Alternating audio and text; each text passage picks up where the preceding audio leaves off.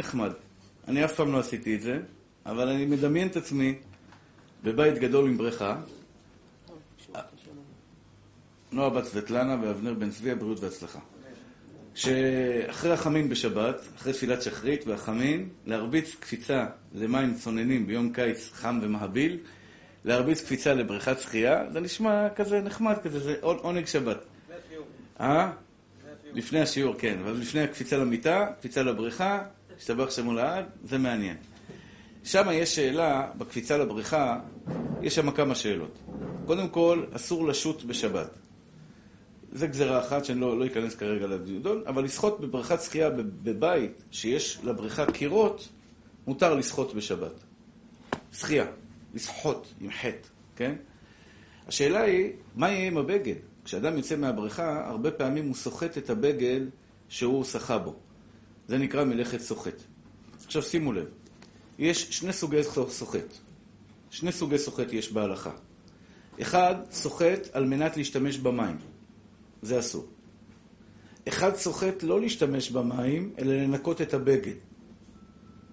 זו אותה מילה, סוחט, אבל שתי מלאכות שונות לחלוטין. למשל, אדם עכשיו הלך בגשם, התרדבו לו הגרביים. מגיע הביתה, או לבית מלון, או לבית הכנסת, והגרביים שלו כולו סחוטות במים. הוא רוצה לקחת את הגרביים ולסחוט אותם מהמים שבתוכם. כן? ללחוץ קצת על הגרביים כדי לסחוט אותם. זה מלאכת מלבן. זה מכבס בשבת. סוחט תולדה של מלבן. כלומר, אסור לקבס בגד בשבת. מי שמקבס בגד בשבת, למשל פעם אחת הייתי בשיעור, אישה שתהיה בריאה צדיקה, עם יראת שמיים, עם כיסוי ראש, הכל, יראת אלוקים. אמרה לי שכשהבן שלה, חוץ עקבותכם, פולט על הבגדים שלו, היא מפחדת שהבגד יסריח. מה שהיא עושה, היא לוקחת את הבגד ושמה אותו בתוך דלי מלא במים. אמרתי לה, הרי את מעשנת סיגריה מלבורו בכל שבת. היא מסכנה, הייתי קצת קשוח מדי איתה. נבעלה, אני לא מעשנת בשבת. אמרתי לה, את מעשנת גברת, את מעשנת. למה? לא תבערו אש זה מלאכה בשבת. אותו דבר, באותה מידה, גם כשאתה לוקח בגד ושם אותו בתוך מים, זה נקרא מלאכת מלבן, מקבס. אסור לקבס בגד בשבת. זה איסור דאורייתא. איסור דאורייתא כמו מעביר אש בשבת. אותו דבר. הרבה אנשים צדיקים אומרים, הרב, אני לא מדליק אש בשבת. יש לי פלטה, לא מדליק אש. לא משנה סיגריה, לא זה, לא זה, לא מדליק אש בשבת. אבל שאר המלאכות הוא לא יודע מסכן, הוא עושה אותם. מכונת כביסה זה לא אש. מכונת כביסה זה מלאכת מלבן. אתה לוקח בגד עכשיו ומקבס אותו, זה נקרא מלאכת מלבן. זה אסור מהתורה. זה איסור החמור ביותר בתורה, אני יכול להגיד לכם. הכוונה היא במקרים מסוימים, זה האיסור החמור ביותר בתורה. זה נקרא מלאכת מלבן. אז אסור לקחת בגד. אני אתן רק דוגמה קטנה, הרבה פעמים אנשים לא יודעים את זה, מסכנים. הם נופלים בטעויות קטנות, בעבירות שלצערנו הרב, המחיר שלהם הוא כבד. למשל, יש לו קטם, אתה נמצא עכשיו באיזה אירוע, ופתאום קטם על חולצה. אני תמיד, תמיד, תמיד, בבית שלי יש שתי חולצות. תמיד בנות שיהיו בריאות מגרצות לי, שתי חולצות לשבת. למה? בעוונות, הרבה פעמים, מתלכלך את החולצה. מטבוחה, יש לי זקן, היום זה קצת פחות, אבל לפני שהיה לי זקן ארוך, המטבוחה אוהבת ליפול בדיוק במרכז החולצה. גם איפה שהעניבה לא מכסה. בדרך כלל העניבה מכסה. היא נופלת במקום שהעניבה לא מכסה. ואז בן אדם שאין לו עוד חולצה, הוא נלחץ מיד, מה הוא עושה? מתחיל לחפש דרכים להוריד את הזה. אז יש כאלה לוקחים מגבון ומנגבים. דאורייתא. דאורייתא אורגינל. דאורייתא אורגינל. מלאכת מלבן. מלאכת מלבן. אני עוד מעט אסביר מה זה דש. הבלבול פה זה מהמילה סוחט. כשאתה סוחט בגד, יש מלאכת מלבן, זה לקבס. לקבס בגד. למשל, לקחת סמרטוט, לשטוף אותו. אני אתן לכם דוגמה. זה קורה למשל כשאתה לוקח, אתה עושה נטילת ידיים. נטילת ידיים. הרבה פעמים נטילת ידיים נעשית בכיור של המטבח. ופעמים ששוכחים את הסמרטוט בפנים. אין היתר בשום פנים ואופן לטלטול ידיים על גבי סמרטוט בשבת. זה איסור דאורייתא. אפילו שאתה לא מתכוון, ברגע זה שאתה נוטל ידיים על גבי הסמרטוט, מה תגיד? לא אכפת לי מזה? נכון שלא אכפת לך, אבל נוח לך בזה. כן נוח. זה נוח לך שהסמרטוט נהיה נקי יותר. יש לך רצון בזה? הוא נהיה נקי, הוא נהיה במים של תורה. אתה שפך מים עליו, מה זה משנה? הגמרא אומרת, אמר רבא, זאת אומרת, שריעתו של בגד זהו כיבוסו. תזכרו את הכלל, תזכרו את המילים האלה. שריעתו של בגד זהו כיבוסו. כלומר, כשאני אומר לך מכבס, מה אתה מבין? לוקח מכונה, לוקח בגד עם סבון ומתחיל לשפשף את הבגד. אומרת לך הגמרא, לא, לא. רבא אומר לך, לא, לא רק זה. זה הגברת שאמרתי לכם, הצדיקה הזאת. אני באמת מחזיק בין כצדיקה, מסכנה רק לא למדה את ההלכות. היא לקחה בגד ושמה אותו בתוך המים, היא לא קיבסה, הוא לא בישל כבוד הרב, היא רק לקחה את הבגד ושמה אותו בתוך מים. אבל הוא מחדשת לך הגמרא ואומרת, ששריעתו של הבגד, שאתה מניח את הבגד בתוך מים, בלי סבון, רק מים, שריעתו של הבגד זהו כיבוסו. עד כאן בסדר? לא רק לאמבטיה ומישהו מתקלח. זה אסור. בתכלית, אסור ליטול ידיים למקום שיש בו סמרטוט. הרבה פעמים אני לפני שבת, אחד מהדברים שאני עושה, אני לא עובד הרבה, שתהיה בריאה, אשתי עושה הכל. אני מסדר את הנרות, כמו שאומר רבנו הארי, בודק שהאוכל טעים, לא, אני עושה את זה באמת לשם שמיים. אני באמת טוען את האוכל כדי לראות, כדי שאשתי לא יצא לה, שהיא תתבייש. באים אורחים, פתאום האוכל יצא בלי מלח, בלי זה, היא מתביישת בזה. אז אני עובר על כל המאכלים, טועם אותם כדי לראות שהאוכל טעים, ועובר כמובן על האורות, על השעוני שבת של המקרר, מעביר אותם למצב שבת, מה שצריך, מזגנים וכו'. ועובר בכיורים. לראות שלא שכחו שם סמרטוט, וסקוטש של יום חול וסקוט של שבת. צריך לכל אחד, יש סקוט של שבת ויש סקוט של יום חול. כן? יש סקוט של שבת, סקוט של יום חול, אז שוטף כלים, אותו חתיכת בד, שבדרך כלל היום זה עשוי מספוג, שבעצם איתה שוטפים כלים. זה סוחט דאורייתא בשבת. אבל לא משום מלבן, אלא משום דש. אני יודע שזה קצת מבלבל, תנו לי כמה שניות להסביר. דרך אגב, אתם מקסימים היום. אתם פשוט מדהימים, איזה שקט, וואו. לא, לא, לא, לא חסר אף אחד. הכל בסדר. אין אוכל הרב. לא, רק תמשיכו ככה, אני לא רוצה לפתוח פה לשטן, רק תמשיכו ככה. שימו לב. יש מלאכת מלבן. אני רוצה קודם כל להסביר לכם מה זה ההגדרה של מלאכת מלבן. מלבן זה מכבס בגדים. כולם מבינים? לשרות בגד במים אסור בשבת. לשרות בגד במים אסור בשבת, לשטוף בגד במים, לשטוף כתם בעזרת מגבון אסור בשבת, כל פעולה של כיבוס של בגד בשבת אסורה, נקודה. אבל אני אמרתי לכם מקודם שמותר להיכנס לבריכה. איך מותר לנגב את הידיים במים, במגבת בשבת? הרי אני מרטיב את המגבת. תרשים התוספות, דרך לכלוך שאני. מה זה דרך לכלוך שאני? כשאני עושה דבר בפעולה של דרך לכלוך, כשאני מנגב את הידיים שלי במגבת, אני לא מנקה את המגבת, אני מלכלך את המגבת. זה נקרא דרך לכלוך. כשאדם נכנס עם בגד ים לתוך בריכת שחייה, הוא לא מנקה את הבגד, כן? הוא מלכלך את הבגד. לא ככה שוטפים בגדים, וזה גם לא דרך ניקיון. זה נקרא דרך לכלוך. ולכן בגלל שזה נעשה בדרך לכלוך, זה מותר. לא, חייב להיות מניילון, אבל זה מסיבה אחרת. לא, לא, יש שאלה, יש שאלה. יש מקבס בניילון, יש מקבס בבגד ניילון. יש מקבס בבגד ניילון, אבל עכשיו החמאתי לכם שאתם ילדים טובים, למה אתם עושים הכל? הוא ממשיך. אחרי כל אכילה שצריכים אותה בבגד. את מה? בשבת, צינר מניילון, שאחרי כל אכילה... אסור, אסור, אסור. רב, אתה יכול לחזור? בטח שאני אחזור, ודאי. אני חוזר עוד פעם. יש מלאכת מלבן, מכבס בגדים בשבת. אסור לכבס בגד בשבת. לאו דווקא לכבס את כל הבגד, אלא אפילו כתם קטן. ולאו דווקא כתם קטן, אלא אפילו לקחת בגד. ולזרוק אותו לתוך המים, שריעתו של בגד, זהו כיבוסו. פשוט, חשבון פשוט. שריעתו של בגד, זהו כיבוסו. כשאני לוקח בגד ושורא אותו בתוך מים, הרי אני שריתי את הבגד, ושריעתו של הבגד זהו כיבוסו. זה גם כן מלאכת מלבן. אז נסכם עד עכשיו מה שלמדנו במלאכת מלבן. אחד, זה לנקות כתם ממים. לנקות כתם ממים זה סיגריה מלבורו אדום בשבת, זה איסור דאורייתא, אורגינל. לשרות בגד במים, איסור דאורייתא, בשבת. לנקות עם מגבון, בעזרת מגבון, זה גם איסור דאורייתא בשבת, זה נקרא מלאכת מלבן. ליטול ידיים על גבי סמרטוט מלוכלך, זה גם איסור דאורייתא בשבת. יש עוד איסור חמור, לסחוט בגד בשבת. סחיטה, אומרת הגמרא, היא תולדה של מלבן. בגד רטוב הוא לא נעים ללבישה. כשאני לוקח את הבגד הרטוב וסוחט אותו, ניקיתי את הבגד. ככה אומרת הגמרא. אם אני שם אותו ליבוש לי על התנור? אז לשני דאורייתא עברת. כן, גם על בורו אדום וגם על בורו לייט וגם... לא, אני אסביר לך, שמעון היקר, למה. ברגע שאתה שם, הוא שואל שאלה יפה. כשהיינו ילדים, היינו אוהבים לבוא, לשים את הגרביים הרטובות על גבי התנור. לא לדבר, תדע, עלייה, תדע, כזה... תדבר, טוב, ליד. זה שני איסורי דאורייתא שם. יום גיהנום ליד, לא? שלומי, באת הקשוח היום, ג'ונה, מה קרה? לא, לא, לא.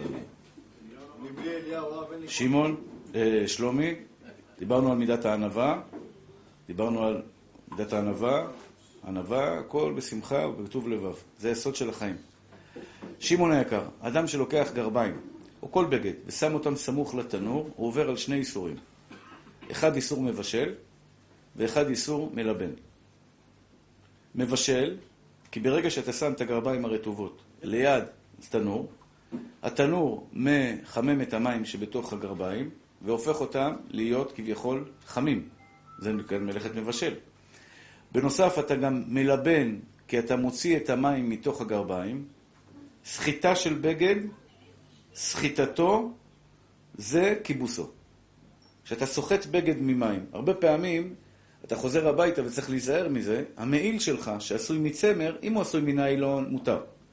אבל אם בגד עשוי מצמר, חליפה, ג'קט של שבת, קנית חליפה מהז'ורנל ככה, של בגיר, איזו חברה יפה, חברה טובה, ומה שבאת הביתה, והחליפה מלאה ברסיסי טל, או ברסיסים של גשם, אתה לוקח את החליפה ומנער אותה.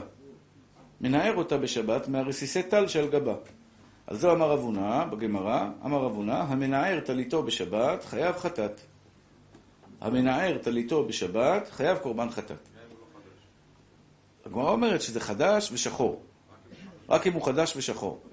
אבל למדנו מזה שעצם זה שאתה מנער את הבגד מהטל או מרסיסי המים שעליו, יש בזה איסור דאורייתא של מלאכת מלבן. עכשיו שימו לב, מתוקים שלי. ברשותכם.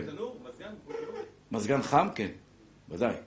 ברוך אתה אדוני, אלוהינו מלך העולם, שהכל נהיה בדברו. אמן. תודה רבה, נשמה. תודה רבה.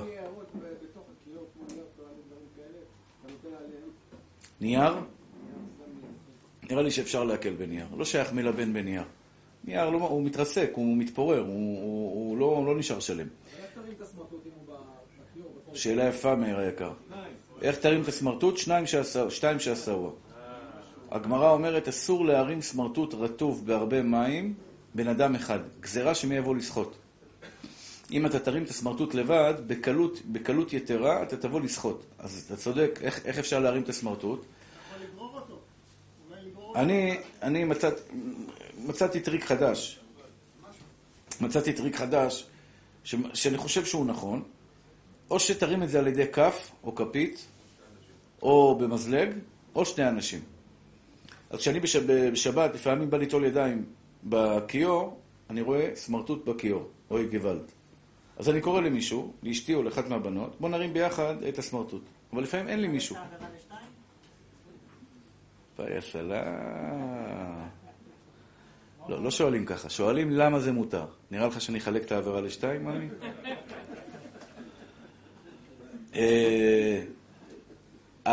אתה שומע, הרב מאיר? אז אני לוקח את זה על ידי שני אנשים. למה? ככה אתה צריך לשאול. למה מותר על ידי שני אנשים? התשובה היא, ברגע שאני עושה את זה על ידי שני אנשים, מה הפחד שלך? שיבוא לסחוט, אחד יזכיר לשני. ככה אומרת הגמרא הרבה פעמים, יש דברים שזה גזירה שמי יבוא לעשות מלאכה. אם אני עושה את זה איתך ביחד, אז אני אזכיר לך שלא לסחוט, אתה תזכיר לי שלא לסחוט, ככה שנינו ננצל מהעבירה. אז שני אנשים זה מותר. אבל אם הוא סחוק במים, אז כל נגיעה בו סוחטת. גם כשאתה מרים בעדינות, זה עדיין יוצא ממנו המים. אתה צודק, בעדינות. אתה צודק. יתקח את זה בעדינות. זה שבלחיצת יד שלך אתה מוציא קצת מים, זה לא מפריע. זה דרבנן, אתה לא מתכוון, לא ניחה לך, זה מותר. הרב, עם מזלג אני יכול להרים אותו? עם מזלג אתה יכול להרים אותו. גם כן. הבנת? גם עם סמרטוט רצפה עליו? כן. נשפך משהו? כן, כן, כן. יפה מאוד, כל הכבוד. סמרטוט רצפה, זה קורה מאוד שכיח. שבוע שעבר, קרה שנשפך משהו בבית כנסת, אז הנחתי על זה סמרטוט, ולא ידעתי איך לקחת את זה. לקחתי את זה כאילו בעדינות, אבל... לקחת את זה בשינוי, אתה אומר. כן, שלא יסחט, כאילו. אז רגע, אז... זה צריך שני אנשים. הוא שואל שאלה יפה. אתה נניח? כן, נניח מותר. זה דרך לכלוך. אמרנו, דרך לכלוך מותר. הוא שואל שאלה יפה. הרבה פעמים בבית נשפך מים על גבי הרצפה, נשפך קולה על גבי הרצפה, נשפך יין על גבי הרצפה. כזה, אתה רוצה לשים מגבת או סמרטוט כדי שזה ייסחט, ולהרים את הסמרטוט למקלחת, לשירותים. כן, בלי כמובן לעשות עם הסמרטוט ויש, ויש, ויש. זה אסור, זה ודאי אסור. זה לכתחילה ודאי אסור. אז התשובה היא ככה. לשים את הסמרטוט על גבי מים מותר. לשים את הסמרטוט על גבי מים מותר, כי זה דרך לכלוך. אבל אם זה כמות מים גדולה, שיש פה גזרה שמי יבוא לסחוט, למשל נשפך פה שתי כוסות מים, ואם תניח עכשיו סמרטוט שם, הסמרטוט יגיע למצב של רטיבות יתר, אסור לך גם להניח את הסמרטוט. אולי זה מה שהתכוונת. מה? השאלה היא, האם זה כמות מים כל כך גדולה, שכשאתה תרים את הסמרטוט, זה סמרטוט כל כך רטוב, שיש דרך לסחוט אותו. כמה המים יש שם? אם אני לא סוחט אותו, הוא לא... לא משנה. חז"ל גזרו שאסור להרטיב בגד. יש פה כמה גזרות. אסור להרטיב בגד בכמות מים כל כך גדולה, שמת תבוא לסחוט. אבל זה רק במים, נכון? נגיד אם נשפך לי יין או קולה זה... גם יין וקולה. אבל אין דרך כיבוס וקולה. לא כיבוס, משום סחיטה. לא מלבן משום ששריעתו זהו כיבוסו. משום סחיטה. הכי טוב זה נייר סופי. כל הכבוד עובד. זה הדרך הפשוטה. אבל רגע, רגע, רגע, רגע, רגע. מתוקים שלי, נהיה פה בלגן. אני רוצה לעשות סדר. ההלכה כזאת. אתם קפצתם למשהו חדש, לפני כן אני חייב להסביר את הסחיטה. אחת הבעיות שבאסור ללכת, שבריכת שחייה, זה הסחיטה של הבגד ים. כי הנוהג שבעולם, כשאדם עכשיו נכנס לבריכה, יוצא מהבריכה, הוא סוחט את הבגד ים קצת, הוא מוריד את המים של הבגד ים. אתה יודע, יש פעולה כזו שעושים שיוצאים מהבריכה. פעולה אוטומטית. שאתה מוציא את ה... אתה מוציא... כן, אז אתה מוציא את המים. זה פעולה שאסור לעשות בשבת. זה סוחט את הבגד. הבנתם למה? איזה סוחט משום מלבן? קוראים לזה סוחט, אבל הוא אסור משום מלבן. עד כאן זה ברור לכם מה זה מלאכת סוחט? הבנתם מתוק? מלבן זה דאורייתא. מה? מלבן זה דאורייתא. והדש? דש זה גם דאורייתא. אז מה זה משנה מאיזה דין זה? לא, באמת. זה משנה, אני אגיד לך. לא, זה לא משנה, שניהם אסורים. אתה צודק. אבל אתה צריך לדעת, אם אתה משתמש במים זה אסור משום מלאכת דש, אם אתה לא משתמש במים אלא רק רוצה לנקות את הבגד, זה אסור משום מלאכת מלבן. זה לא משנה, שניהם אסורים. לך אתה צריך לדעת, כל סוחט אסור בשבת, אבל יש אסור משום זה ואסור משום זה. אז אם כמו שהרב אומר בבריכה הזאת, אני אגיד למישהו שיזכיר לי רק להוריד את הבגדים, לא לסחוט אותם, אז לא יהיה בעיה.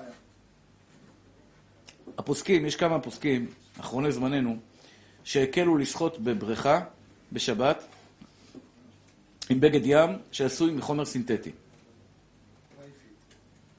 דרייפיט, בדיוק. כן? בגד ים שעשוי מחומר סינתטי. לא יודע, אני לא מבין בזה, אבל כל דבר שעשוי מחומר, בדרך כלל היום בגדי הים לא עשוי מכותנה. כותנה זה חומר שגודל באדמה. וסינתטי זה לא חומר שגודל באדמה, זה עשוי נפט. אז אם הבגד ים עשוי מחומר סינתטי, מותר בשבת קודש להשתמש בבגד ים ולסחוט בו בבריכה. זה לא מומלץ. כלומר, אל תלך עכשיו לבריכה עירונית. קודם כל לא צנוע שם. אבל גם בריכה סתם, שיש שם נגיד רק גברים או לבד, זה לא הכי מומלץ, כי יש מפקפקים בזה. אבל יש בעיה אחרת, לא זילותה של שבת. זילותה של שבת, לכן אמרתי זה לא ראוי. מי שיש לו בריכה בבית, לפעמים בן אדם אומר לי, הרב, שבת יוצאת בשעה 8, מה אני אעשה עם הילדים כל היום? יש לי בריכת שחייה קטנה, אני נותן לילדים לשחות בבריכה. בסדר, מה לי מים? הבנת? אל תגידו הרב יגאל ממליץ עכשיו לשחות בבריכה. זה לא הנקודה. מה זה נשפך מים? הבריכה אינפיניטי? כן, אם אני... הבריכה הזאת של... אני לא יודע, פעם אומרים ככה, פעם אומרים ככה, אני לא יודע מה... טוב, לא ניכנס לזה, אתה צודק, יש בזה דיון. יש בזה דיון. למה, יש לך בריכה אינפיניטי? לא, אבל סתם אני... שיהיה לך בריכה אינפיניטי, תבוא אליי, אני... אני אעדכן אותך בעזרת השם מה מותר, ואני אעשה סליחה שבת, ואנחנו נדון כל השבת על הסתם סתם. כן. בבית מלון אסור ללכת לבריכה כלל וכלל. שמת תבוא שיקצה, ואתה תראה פתאום מה תעשה שם. זה אסור, ג'ונה. זה בעיה. בבית שלי אני יכול להיכנס... אז אמרתי, שיהיה לך בית עם אינפיניטי, אז אנחנו נדון. בינתיים, בעזרת השם... לא, אבל זה מטרת רגילה, לא... טוב. אם זה למטרת וילה. למטרת וילה? אבל אם יש ג'קוזי במרפסת, גדול. כן? שאלה יפה, שאלה יפה. יש לו ג'קוזי במרפסת גדול. כמה ליטר יש בג'קוזי? 1,000 ליטר, וואו. אז זה יכול להיות לך מקווה, חצי קלאץ'. מקווה חצי קלאץ'. לגברים, אמרתי חצי קלאץ'. עזרתי, שלא נשים לא יתבלו במקווה הזה. לגברים, מקווה בבריכה מועיל. לגברים, לנשים בשום פנים ואופן, בשום פנים ואופן. לגברים, מקווה בבריכה, מועיל. שואל הרב אופיר, האם הוא יכול בג'קוזי שלו להשתמש בו כמקווה בשבת עם בגד ים. לא נעים לו להיכנס בלי בגד ים, הוא רוצה להיכנס עם בגד ים. התשובה היא, מעיקר הדין זה מותר, במיוחד שאתה עושה את זה לשם קדושה וטהרה, שאתה עושה את זה לשם קדושה וטהרה, אבל לא במים חמים. רק מים קרים. לא, ג'קוזי במים חמים, תשאיר אותו למוצא שבת אסור. טוב, נמשיך הלאה רבותיי היקרים. אז יש לנו מלאכת מלבן. הבנתם מה זה מכבס מתוקים שלי? הבנת מתוק? מלאכת מכבס, מלבן, אתה לוקח בגד, שוטף אותו או סוחט אותו, שניהם מלאכת דאורייתא. אסור, אני אדגיש לכם את הנקודה הזאת, שלא הדגשתי אותה מספיק. אז מותר ללכלך בגד. אסור לקבס בגד. לכן מותר לקחת סמרטוט ולהניח אותו על כל שנשפכה על הרצפה. כן? מותר לקחת עכשיו סמרטוט ולהניח אותו על כל שנשפכה על הרצפה. זה בסדר. למה זה בסדר? כי זה דרך לכלוך. אותו דבר מותר לנגב ידיים במגבת. אותו דבר, הגמרא אומרת, באדם שהולך להגביל פני רבו. אדם הולך להגביל פני רבו. דרך הנער. הוא עובר דרך נער. והוא מרטיב את הבגדים שלו בדרך הנער. בגלל שהוא הולך לדבר המצווה, יש מצווה להגביל פני רבו. יש מצווה דבר בעבירה? לא, התירו חכמים. אמרו, תראה כמה היה חשוב לחכמים שתלמיד ילך לרבו. זה כל כך חשוב, זה באמת, אני מפציר בכם. תלמיד בלי רב זה עץ בלי שורש. זה רבי נחמן מברסלב אומר את זה. רק להתקרב להשם אתה חייב תלמיד חכם. אז יש כאלה טוענים עליו, טענה לא נכונה. מה צריך רב? תתקרב לקדוש ברוך הוא לבד. קורח. נכון? כל הכבוד. תראה מה יצא מקורח. הוא חשב שהוא לא צריך את משה רבנו. שהוא חכם. מה הוא שאל את משה רבנו? בית מלא ספרי תורה צריך מזוזה? עכשיו, אם אתה בלי רב, מה אתה אומר? בית מלא ספרי תורה צריך מזוזה? לא. תעלית שכולת חלת צריכה פסילת חלת? לא. בלי רב זה אבדון. עכשיו, שלא תחשבו שאני אומר לכם בגלל שאני רב, בואו תהיו התלמידים שלי. לא, אני רוצה שתבואו ללמוד אצלי. אני לא אגיד, אני אוהב שבאים ללמוד אצלי, אני לא אכחיש את זה. אבל לא בשביל זה אני אומר לכם את זה. אני עד היום, קוראים לי הרב והכל, יש לי רב. יש לי רב. ואם יש לי ספק או שאלה, אני הולך לשאול אותו, ואני מבטל דעתי בפניו בצורה מוחלטת. מי הרב של הרב? הרב מזוז. מוחלטת. מה הרב אומר לי? אמרתי לכם, היה לי עניין של ערוץ לרבנות הראשית, והייתה דילמה, יש כל מיני שאלות, כל מיני דברים שצצו בדרך, הלכתי לשאול את הרב, השקעתי בזה כבר כסף. כסף אפילו רב. וזה היה נראה בדרך הטובה, והרבה נתנו לי מילה מהגוף הבוחר וכל מיני דברים כאלה. הלכתי לרב מזוז. אתה יודע, אני הייתי כבר בפנים. אמר לי, תרד מזה. אמר לי, תרד מזה. תרד מזה? נשקתי לו את היד? נשקתי לו את היד? אמרתי, תודה רבה, כבוד הרב. אין ימינה, אין שמאלה. זהו, זה השם דיבר איתי עכשיו. השם דיבר איתי עכשיו. מה הגאווה אומרת לנו? אני לא צריך רב. זה גאווה. אני אעבוד את השם. איך אתה יודע לעבוד את השם בכלל? יכול להיות שאתה כולך, כמו קורח, גאווה. אתה יודע מה אני מתפלא? אני לא אדבר על זה, אני רוצה לחזור להלכה. אבל אני אגיד לכם דבר אחד, איך אנשים 30 שנה ו-40 שנה שומעים, קוראים פרשת קורח, שניים מקרא ואחד תרגום, וממשיכים ללכת בדרכו של קורח. גאווה, גאיבה, גאיבה, גאיבה. אני יותר טוב ממשה רבנו. אין לי רב. אני יודע מה אני עושה. שוטה שבעולם. אתה עץ בלי שורש. עץ בלי שורש. מי יתקן אותך אם אתה טועה, אחי? מה, אני שואל אתכם באמת, אני לא יכול לעשות טעויות? בטח שאני יכול לעשות טעויות. השם מרחם עליי. איזה חס ושלום שיגעון גדלו אותו, כל מיני דברים כאלה, יכולים להיכנס בי? יכולים להיכנס. מי ישמור עליי? איך אני אשמור על עצמי שאני לא אטעה? התשובה היא פשוטה. על ידי שיש לך מישהו מלמעלה שעומד על גבך, וכל פעם בודק אותך. אל תלך ימינה, אל תלך שמאלה, תקן את המעשים שלך, תלך בדרך הישר. הוא מורה לי את הדרך הישר. והמשנה באבות אומרת, משה קיבל תורה מסיני, ומסרה ליהושע, ויהושע לזקנים. אין כזה דבר תורה שנמסרה לך לבד.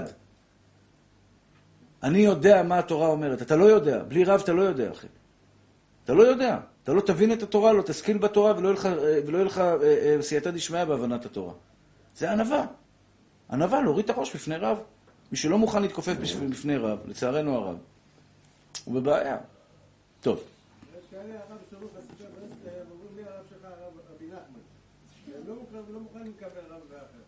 לא, אז אמרתי שצריך רב גם חי. צריך שיהיה רב חי. צריך שיהיה רב חי.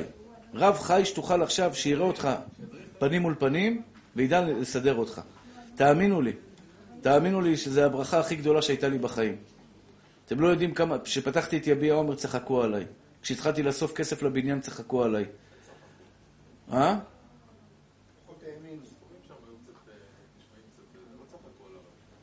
כן, צחקו. אתה תשיג את הסכום הזה? מה זה מה שחשבו? כולל אנשים שמפה שנמצאים איתנו בחדר הזה היום. הלכתי לרב, הרב אמר לי תעשה ותצליח, לא רואה אף אחד ממטר אחי. יש לי ברכה של הרב שלי, אני כמו טורבו שיוצא מלוע של טיל. לא מעניינתי אף אחד. אם יש לי את הברכה של הרב שלי, אני יודע שהשם איתי. בצמתים בחיים שלי, צמתים חשובים בחיים שלי. הרב אמר לי לפרוש, הוא אמר לי לרוץ, דרך אגב. כן? בוודאי. הוא אמר לי לרוץ. אז הוא אמר לרוץ ואחרי זה לפרוש? כן. אין לי שאלות גם, אחי. אין לי שאלות, שתבין. אני אוהב אותו בדיוק באותה מידה שאהבתי אותו לפני כן. אמר לי כן, אמר לי לא. זה חשבון שלו מול בורא עולם, לא שלי. אני לא שואל שאלות. ככה השכל שלו אמר לו, ככה אלוקים אמר לו, ותלמדו נשמות טהורות שלי. זה לא שאני מחפש שאתה תבוא אליי שאני הרב שלך. תאמין לי שאני לא במקום הזה. אני למדתי דבר כלל בחיים. לא על הרב שלי אני שואל שאלות, ולא על בורא עולם אני שואל שאלות. הרב אמר לי תרוץ. אמרתי לו הרב זה הרבה כסף. אמר לי כמה? אמרתי לו סכום. אמר לי לך, אל תפחד. הלכתי, התחלתי. עשיתי מה שעשיתי. הצטרפו כל מיני נתונים חדשים לעסקה. כל מיני דברים שלא היו בהתחלה. אוקיי? הגשתי אותם לפני הרב עוד פעם. בואו התקשרו אליי, תן תשובה עכשיו, עכשיו, עכשיו. אנחנו רוצים תשובה עכשיו. מה אתה מחליט? אמרתי, אני לא מחליט, אני הולך לרב שלי. התקשרתי לחתן שלו, אמרתי לו, תעשה לי טוב, אתה תכניס לי דחוף, אני צריך עכשיו להיכנס אליו. ברוך השם סידר לי את זה מיד. נכנסתי אליו, אמר לי, במקומך יישובוך. אם זה שלך, זה שלך. אם זה לא שלך, זה לא שלך. רד. אמרתי לו, הרב, שאתה הרבה כסף כבר שמתי. אמר לי, רד. השקתי לו את היד. השתבח שמך לעד, בורא עולם. תודה רבה שנתת לי רב. יצאתי, ואני מודה לבורא עולם על הרגע הזה. אני מודה. לא, הוא שואל שאלה אחרת. הוא שואל, מה, אין לך קושייה על הרב? הרב אומר לך, אל תרוץ, אחרי זה אומר לך, אל תרוץ. אין לי שאלות על הרב. כל המערער אחר רבו, כמערער אחר השכינה. מה זה ענווה, אחי? אתה יודע מה זה ענווה? אדם בטבע שלו חושב שהוא מבין הכל. ענווה זה, לא הכל אני מבין. אתה יודע כמה קושיות היה לי על הרב עובדיה? לא הרבה, אבל היו לי כמה קושיות על הרב עובדיה. שאמרתי, איך אני, אי אפשר ליישב אותם. עכשיו, אני תלמיד של הרב עובדיה. אבל היה לי קושיות עליו. מה לעשות? השכל שלי מקשה קושייה. אחרי 20 שנה, 30 שנה פתאום נפל לי תירוץ, אמרתי, יואו, איזה בושות. אני לא הבנתי אותו בכלל. רק אחרי 40 שנה. בן אדם עומד על דעת רבו רק אחרי 40 שנה. אבל הרב, לקבל מהרב, אם הרב יגיד לי משהו, אני יכול לקבל בבום ואין פעם. על הקדוש ברוך הוא יותר קשה. זה יותר קשה, אבל כשהרב אומר לי משהו, אני יודע, זה התשובה, אין פה איפה לזה. גם הקדוש ברוך הוא אוהב אותך, נשנה. אבל בגלל שאין לנו כביכול את התשובה עם מיידית מהקדוש ברוך הוא, לפעמים זה יותר קשה. אז לכן יש לך רב, ואתה אומר לו, הרב, הקדוש ברוך הוא עשה לי ככה וככה, הרב יעזור לך לעבור את המכשולים. אתה מבין מתוק? אני לא שואל שאלות, קודם כל לסייעתא דשמיא. אני אומר לכם, יש לי, עוד פעם אני סוטה מהנושא של ההלכה. זה שוטף אותי. אתה מחכה עם השאלה. אני רק אסיים את הנקודה הזאת. אני אומר לכם, נער הייתי, עוד לא זקנתי. אני נער עדיין.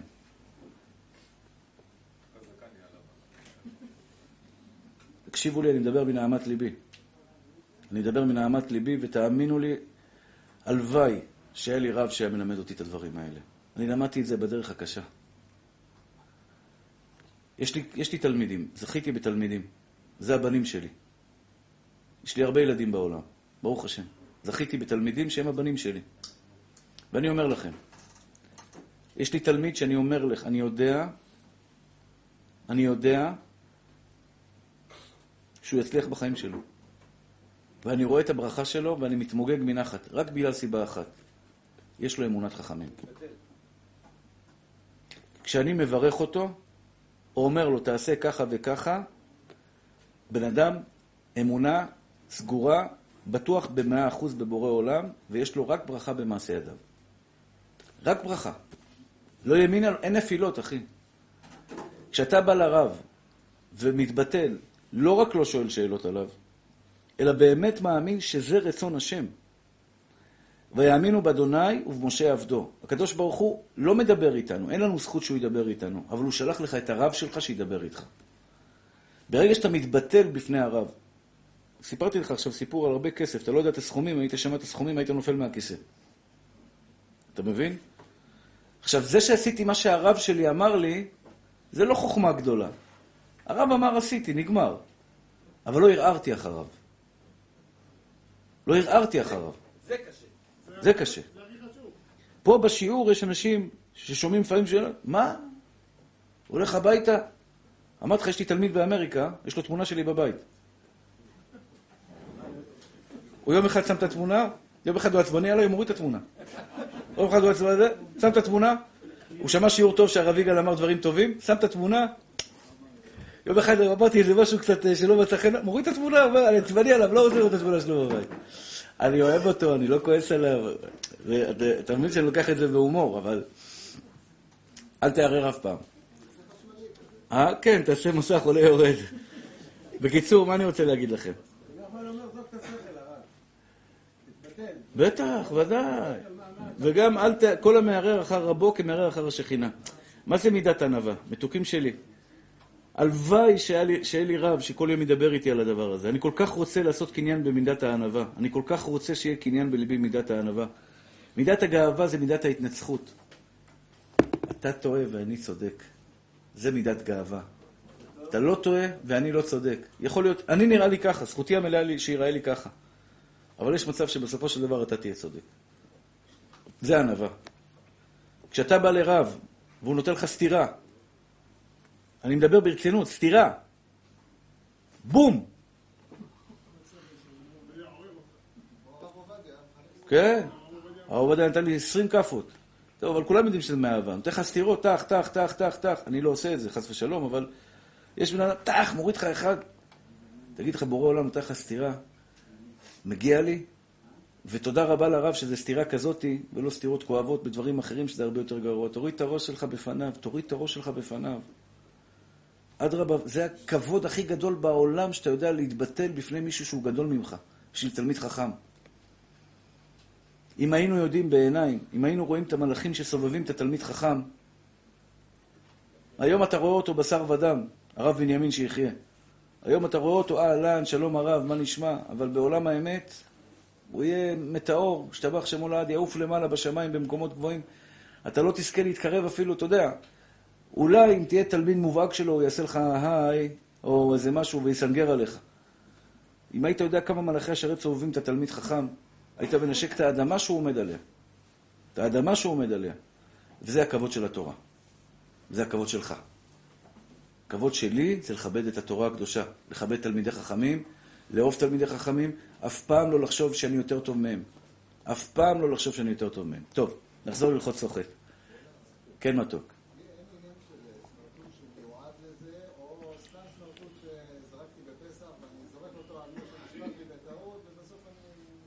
גזירה שמייסחות.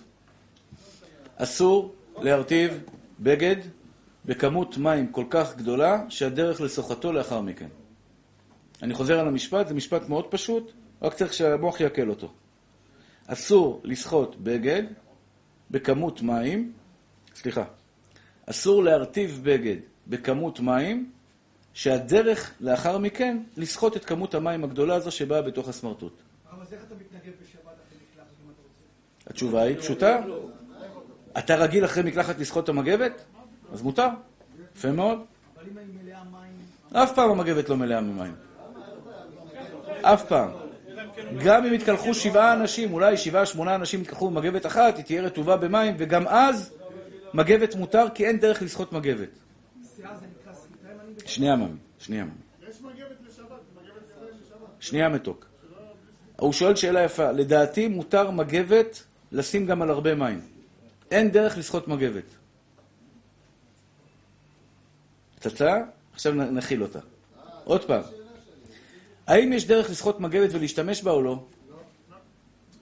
ראית פעם מישהו לוקח מגבת רטובה בהרבה מים, סוחט אותה ומנגב את הפנים? אין דרך. אז אני יכול לקחת מגבת שיחסית ללוכלכת. כל הכבוד, יפה מאוד. זה מה שרציתי לומר. אני שמח שהבנת אותי. יפה מאוד. רגע, עוד פעם. יש בגד שאין דרך לסוחתו. ולכן יהיה מותר בשבת קודש לקחת בגד שאין דרך לסוחתו, כמו מגבת, לכן זה כולה גדולה. כל סוגי המגבות, אתם מסכימים איתי שאין דרך לאף אדם בעולם לקחת מגבת, לסחוט אותה ולהשתמש בה. נכון? לא, זה בסדר, זה דרך לכלוך.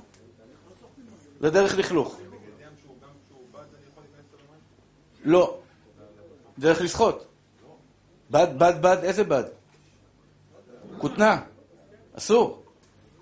בגד ים שעשוי כותנה, אסור להיכנס איתו לבריכה. למה? נועד לסחיטה, כל הכבוד. מיועד לסחיטה, כדרך לסוחתו. איך? יש פה שתי פעולות ששניהם אסורות. אחד, פעולת הרטבה. הרטבה מותרת בגלל זה דרך לכלוך. אבל יש פה פעולה אחרת, שאתה מרטיב בגד שאתה אמור לסחוט אותו, יש גזירה שמי יבוא לסחוט אותו. זו מלאכה מורכבת קצת. רק ניילון. בגד ים שעשוי מניילון, הוא לבדו יעשה לכם. אבל מישהו יתגבש עליך כאילו? כן, שום בעיה. אם אני לוקח מגבת ואני מנקה איתה את הרצפה למשל. הרב אליהו שואל אם אפשר על הדרך לשטוף גם את הבית. לשטוף את כל הבית אסור. אסור לעשות ספונג'ה בשבת. ואם זה משהו מתוק? כאילו... רגע, שנייה. לקחת עכשיו ספונג'ה, אני יודע שיש נשים שאתה יודע, היא לא יכולה, אני מבין אותה. למשל, אם יש אצלנו, ברוך השם, כל המשפחה, 30 איש, כל הרצפה אצלנו בהירה, כל הרצפה מלוכלכת, שחור, נכון? יש נשים שיש להם מחלת ניקיון, היא לא יכולה עכשיו לא לשטוף את הבית. אסור לשטוף את כל הבית. מה שמותר, לשפוך מים במקום נקודתי ולגרוף. אין בעיה. נקודתי, לגרוף את המים עד למקלחת, לאן שצריך, זה בסדר. אבל אם אתה עכשיו, יש מצב, האישה יודעת מה זה ספונג'ה, אפשר לשפוך סבון גם, כן. אפשר לשפוך סבון. בלי סמרטוט, דיר בעלק. הרב, מותר לי לנגב כלים בנייר סופג בשבת, לשים אותם בארון בחזרה? כוסות, דברים כאלה? לנגב כלים בנייר סופג, השאלה אם הנייר סופג ישחט או לא? לא, לא. מותר. ולהחזיר למקום, להחזיר למקום זה כבר שאלה אחרת. הוא אוהב, ולכן הוא לא נסחט. אוקיי? אז לכן אמרתי שמותר. אסור לתלות בגד לייבוש. אלא אם כן אתה תולה אותו במקום שאין דרך לתלות כביסה.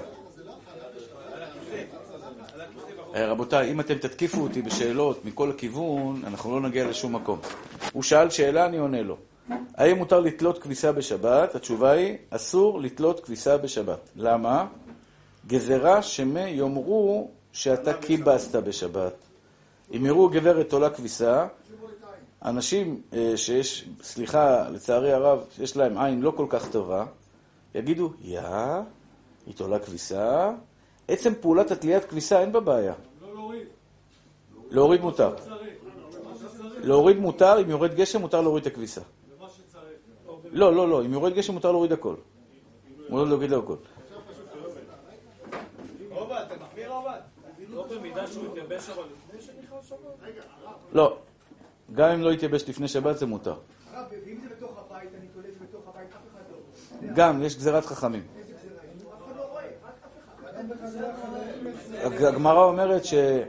הגמרא אומרת שדבר שאסור משום מרית העין, גם בחדרי חדרים אסור. אתה יודע את זה, שמעון, אתה שואל שאלה רק כדי... בשביל הווידאו. יפה, כל הכבוד. מה? חיילים?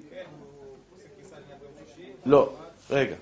מותר לתלות כביסה במקום שאין דרך לתלות כביסה. למשל, יש לך בגד רטוב, תתלה אותו על הכיסא. יפה מאוד. תתלה אותו על הארון, על דלת הארון. תתלה אותו על סטנדר, תתלה אותו על מטלה במגן, אבל לא לתלות אותו על חבל כביסה. הבנת? וזה שהוא התייבש מהמזגן בשבת זה בסדר? קרוב למזגן או רחוק מהמזגן? רחוק אין שום בעיה. אין שום בעיה. טוב, רבותיי, לכל מי שנרדם, אז זה הזמן להתעורר, כי יש מזמן רבי חנניה מגיע. ואני לא אספיק היום את המגבונים, אבל לפחות דבר אחד אני רוצה להגיד לכם. סקוץ' בשבת אסור להשתמש. תאמין לי, אני שנים מחפש. מי, לתינוקות, לילדים? למבוגרים? תקנה בידי, אמרתי לך. זה הכי נקי. לא, שטויות, זה עולה 30 שקל. אתה קונה שם במקום. יש מקום, אתה יכול להתחבר עם בידי. יש, ממי, יש. תקרא לאליהו, הוא יסדר לך את זה. הוא לא עובד באינסטלציה, אבל... טוב, צדיקים שלי. אז להשתמש בסקוץ'. יש... על מה? על המגבונים של מותר בשבת. אני לא חושב שזה מותר. שבוע הבא אני...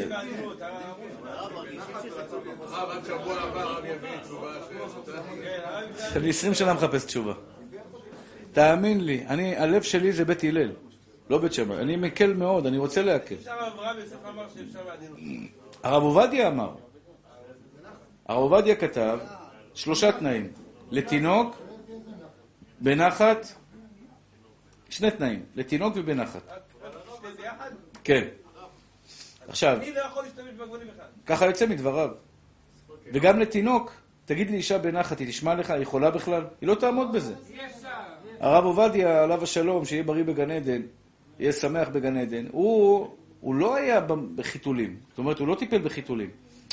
היום תראה אישה שמחתלת תינוק, מנקה אותו, יש לו עכשיו לכלוך. היא לא תעשה בנחת. היא תנקה את זה all the way, עד הסוף. אולי הנחת שלה היא נחת. אבל מה שהרב עושה שהוא... אולי היא לא עושה בנחת. מה? אם היא עושה... לא בנחת אסור. נחת שלא יהיה ודאי שיצא לחוץ מהמגבונים. תראה, יש 2 שיטות במגבונים. אני... שיטה אחת... זה כן שווה. זה לא אותו דבר, אבל אני שנים רבות הייתי סוחט מגבונים בערב שבת.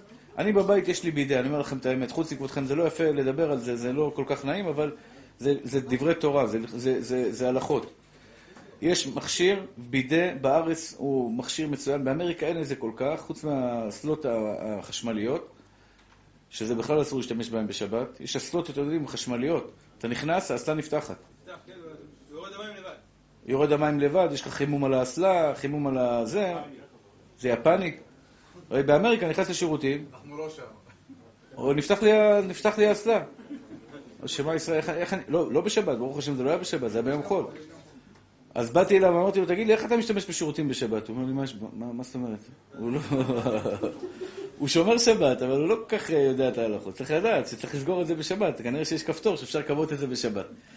אז בארץ, לדעתי, חובה בכל בית בידה. גם בית בסחירות, שלומי. לקנות בידה, לחבר אותו, ואז אתה משתמש. זה... נכון? אין מצב כזה של... לא. אם אשתי אומרת לי שאני תינוק. זה תתקלח. מה? כל שירותים לך תתקלח? מה תוך? תינוק שנשבע. אני תינוק שנשבע. מה זה תינוק שנשבע? אני תינוק שנשבע. לא, לא, לא. לא. טוב. בסדר, צדיקים שלי. אז לקנות בידי. לילדים יש שני דרכים שאפשר לפתור את הבעיה. אחד זה דרך של... לסחוט לפני את המגבונים, והשני זה לקחת שפריצר, יש שפריצר ווינדקס של החלונות, לרוקן אותו, לשים מים עם סבון, להשפריץ על התינוק, ואז יהיה מותר להשתמש במגבונים. ואז אתה סוחט את כל מה שמספרה. לא סוחט. מה יש לו? דש שמיים. הלכת דש, כן. אני אגיד לך למה. למה אסור לסחוט מגבונים בשבת? לשיטתו של הרב עובדיה. כי אתה רוצה להשתמש במים שיוצאים מהמגבון. למה קנית מגבונים ואתה לא משתמש בטישו, ממי? אני צריך מים. המים עוזרים לי לנקות. כלומר, אני רוצה שהמים ייסחטו מהמגבון על מנת שיהיה לי יותר קל לנקות את התינוק. אז זה נקרא מלאכת דש, מלאכת סוחט. אני צריך את המים שיוצאים מהתינוק. אם אני צריך את המים שיוצאים מהתינוק, ממילא זה אסור. אבל אם אני משפריץ מים עם סבון על התינוק, יש לי מספיק מים על התינוק, יש לי הרבה מים, השפרצתי על הפס, יש לי מספיק מים על התינוק. אני כבר לא צריך את המים שיוצאים מהמגבונים, אני רק צריך את הרכות של המגבון כדי לנקות אותו. כיוון שכל מה שאני צריך זה רק הרכות של המגבון כדי לנקות אותו, ואני לא צריך את המים שיוצאים מהמגבון, לכן זה יהיה מותר. אני אקח טישו, נגב אותו במים, נגב את היד, זה נגב את טישו רטוב, ואז אחר כך הם מגבון. תרטיב את היד. כן, אם תישהו נגיד, אני מגיע. יש מקומות, חוץ מגרותכם, זה לא נעים. אבל אני חייב להגיד את ההלכה הזאת. הבן איש חי אומר שמי שמנקה את עצמו אחרי שירותים, בלי מים, זה לא טוב.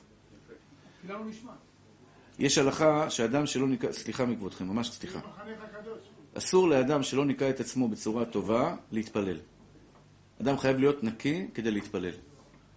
להבדיל אלפי הבדלות המוסלמים, לא יודע אם ראיתם אותם לפני התפילה, מנקים הרבה הרבה, את הידיים, את הרגליים, את הכל, אף, מאחרי האוזניים, ממש, מנקים הכל, זה הם למדו מאצלנו.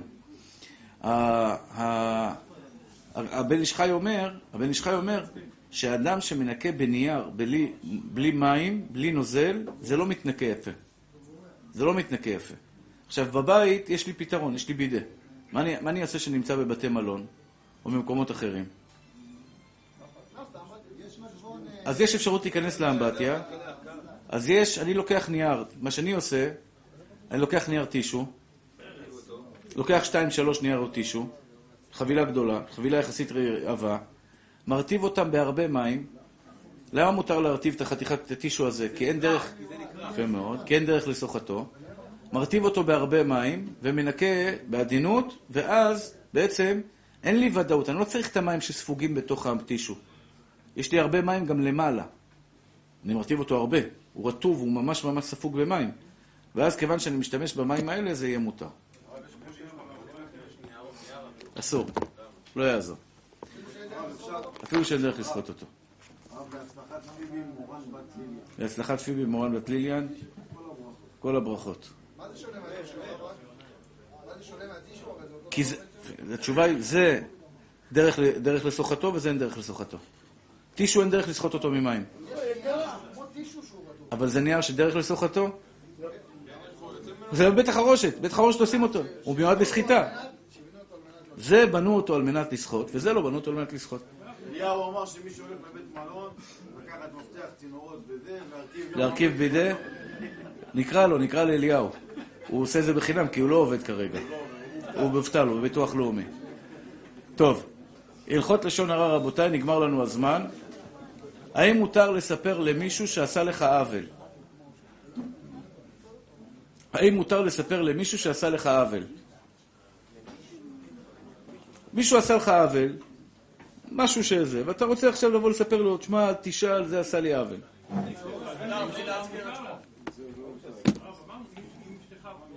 או, אשתך מותר. לפעמים אישה שתהיה בריאה. לא, אבל לא לספר לאמא על האישה. כן, היא חוזרת מהעבודה. מספיק לדבר, לא, לא, אבל יש לפעמים במקרה, נגיד שמישהי... כן, זה בא מכל הכיוונים, אבל...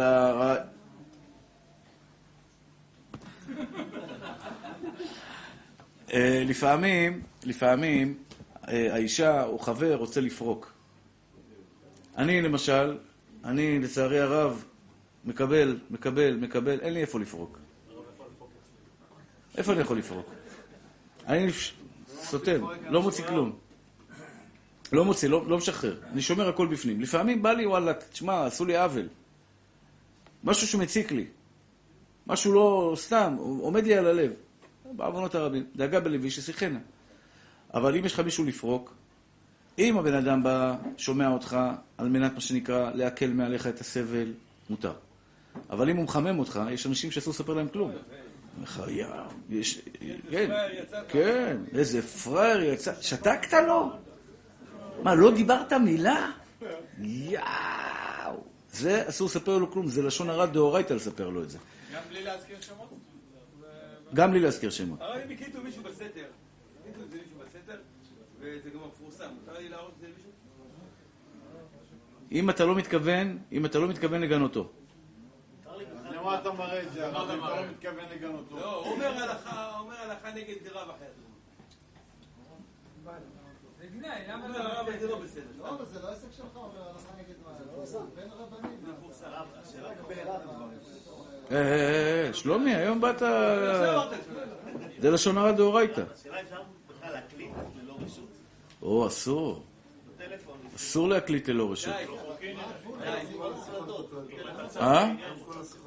כל השיחות מוקלטות? מה, אתה עושה אפליקציה? באמת? באמת? מה אתה אומר? אבל כולם יודעים את זה שזה מוקלט. לא, אני לא ידעתי. טוב, אני עכשיו להיזהר, לא... סתם משהו להיזהר. מה יש להיזהר? רגע, נגמר לי הזמן, רבותיי. אם אתה לא מתכוון לגן אותו, מותר. יש אנשים שהשיגו את הכסף שלהם, אומר חובת הלבבות, אם חלילה פרנסתו של אדם מתעכבת. יום מן הימים, ראוי לו לבוטח שיאמר, בורא עולם שהביאו אותי לעולם הזה בזמן מסוים ובשעה מסוימת, ולא הביאני לעולם לפני או אחרי הזמן הזה, כי אותו הזמן הוא הזמן הטוב ביותר בעבורי. לפעמים הקדוש ברוך הוא אומר חוברת חובת הלבבות, מעכב איזה משהו שאתה רוצה לקבל. זה משחק לבדוק את הנאמנות שלך. אני מאוד מאוד מאוד אוהב אנשים נאמנים. אני מאוד שונא, לא מאוד שונא, אני היום לא שונא אף אחד ברוך השם. אבל מאוד כאב לי אנשים בוגדנים. יש אנשים, אתה יודע, אין להם טיפת נאמנות. טיפת נאמנות. היו איתך שנים, היו איתך תלמידים, היה חבר שלך. מחק אותך, אחי. כלום, שום דבר. לא נשאר כלום. לא יפה, אחי. לא יפה. אותו דבר עם הקדוש ברוך הוא. הקדוש ברוך הוא לפעמים, כי ישב בחושך אדוני אור לי. גם בחושך, השם איתך, אחי. לפעמים הקדוש ברוך הוא מעכב לך פרנסה חס ושלום. ואתה לא מבין שאם רק תקבל את זה באהבה, תקבל את זה באהבה, נשמה. אל תבגוד. אל תגיד למה. אני מבין שהשם ככה החליט, זה הכי טוב בעולם בשבילי, הקדוש ברוך הוא יפתח לך. יפתח לך מידו המלאה הרחבה שרבה פתוחה. כי ישב בחושך, השם אור לי. השם תהיה לכם ברכה והצלחה בכל מעשה ידיכם, אמן ואמן.